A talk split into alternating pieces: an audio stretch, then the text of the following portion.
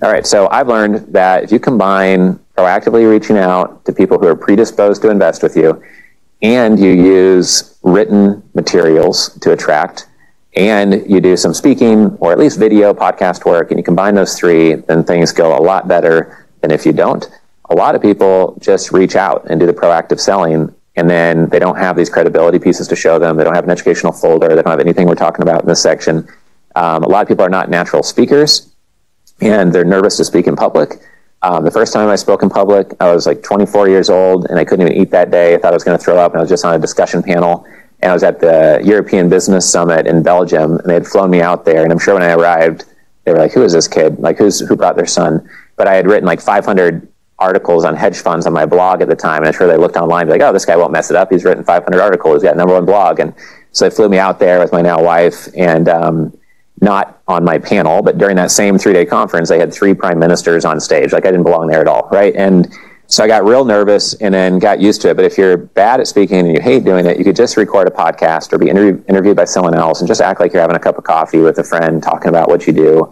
Um, if that makes you nervous and you don't like that, you can just record your own podcast episodes, delete them five times if you think they're horrible, and then keep the sixth one. No one will ever know.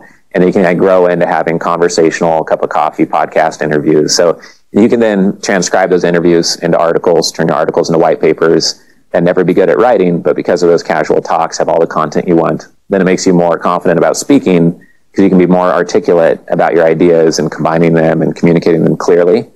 Um, so I'm really bad at writing, and I've written 13 books. So it doesn't matter what your excuse is, um, you can get it done one way or another.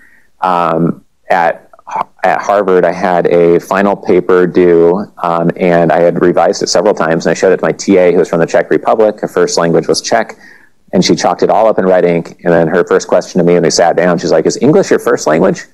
I was like, "Yeah, you know, it is actually." You know, and I and I and I've written a dozen books. So, however bad at writing you are, um, you can hire somebody to help correct your writing.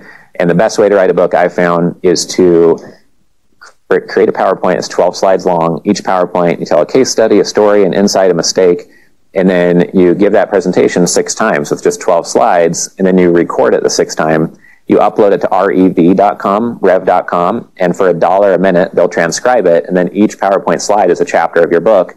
And now you have a 100 page book already drafted. You just have to do the transitions and then beef it up with a couple pictures or a diagram or a case study or a YouTube video you recorded. And now you've written a book just by giving a presentation six times. Way easier than sitting down and just like making yourself write for an hour every Friday.